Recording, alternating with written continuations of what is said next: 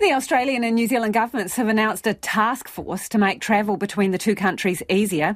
Australian Prime Minister Anthony Albanese is in Wellington for bilateral talks and joined New Zealand Prime Minister Chris Hipkins in front of the media today. Our political reporter Giles Dexter joins us now. Giles, you needed a roadmap to work out what was actually being announced. What more can you tell us, please?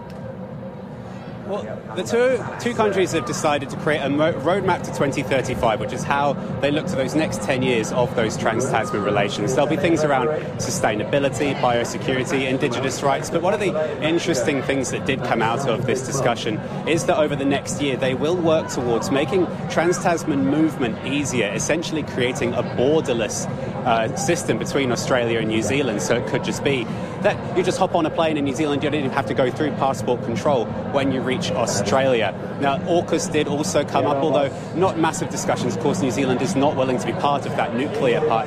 And now they're both here in the fan zone. They're just leaving now. They've just decided to pop down here for a quick beer, watch the football. Japan are beating Costa Rica 2-0. Now, tried to ask Anthony Albanese why, what he thought of a Steinlager. He's from Marrickville in Sydney, which is famous for its craft breweries. Not sure what he might have thought of some of the New Zealand beers, but it is all about renewing that friendship. It's 40 years since New Zealand and Australia signed that closer economic relations agreement. So it's all just about renewing the fact that we're just great pals.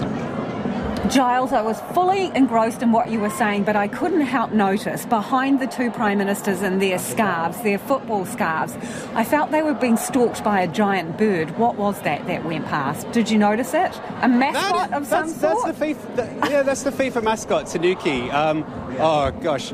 I did look this up on Wikipedia a few days ago. I believe she's a species of penguin that you can get in both Australia and New Zealand. So obviously we've both got our own sort of birds. And when we tried to come up with a bird that both of us had, that was the mascot for FIFA. Right. I'm not sure how the Prime Ministers both responded to a giant bird when they're used to being sort of stalked by political reporters, but might have made a welcome change for them. OK, the Prime Minister's got another VIP in town tomorrow. Tell us about that. Yes, well, Secretary of State of the US, Anthony Blinken, is in Wellington tomorrow. He'll only be meeting with the Prime Minister very, very briefly because Chris Hipkins is still committed to another day of meetings with Anthony Albanese.